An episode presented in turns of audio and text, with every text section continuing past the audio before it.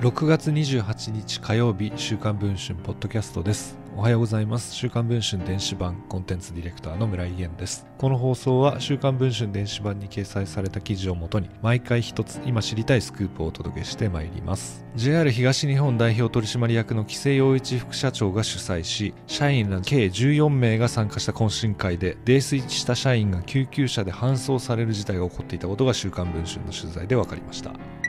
ことが起きたのは6月8日の午後7時ごろ新宿にある中華料理店で JR 東日本の人材戦略部の社員が集まり個室で宴会を行っていました。頼んだのは2時間飲み放題で7700円のコース。少し遅れて季節氏が加わり色の挨拶をして宴が始まりました。木瀬氏は東大法学部を卒業後1989年に JR 東日本に入社。2014年に人事部長となり翌年には執行役員へと出世するなどエリート街道を歩んできています。2018年には常務となり昨年6月には副社長に就任しました。JR の幹部によると木瀬さんは会社の女子柔道部やランニングチームの役員に就くなど体育会系的なところがありとにかく酒が強いと言います。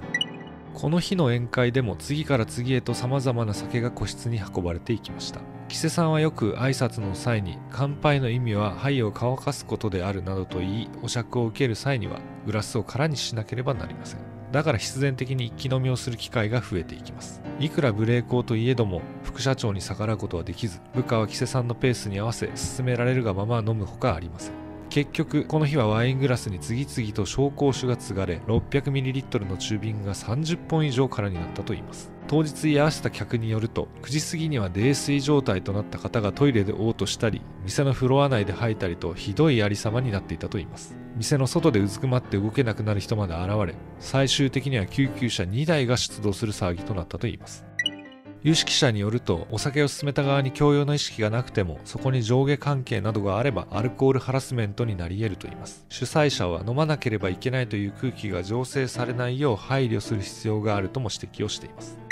こうしたランチキ騒ぎについて宴会を主催した奇跡氏は何と答えるのでしょうか。自宅のインターホンを押すとそれはちょっと承知していませんが特にお話しすることはありませんので失礼しますなどと語りました。しかし JR 東日本に取材を申し込むと事実関係は概ね認めこのように回答しました。副社長がお酒を勧める場合もありますが基本的にはそれぞれの社員がそれぞれのペースで飲酒しております。なお乾杯発生時に乾杯の意味はハイを乾かすことであるとの発言はありましたがそれをもって宴席中に酒を強要するようなことはありませんでした。懇親会においてどうこうした内容があったことは反省点として受け止めております。今後再発防止を図るべく社員教育を再徹底してまいります。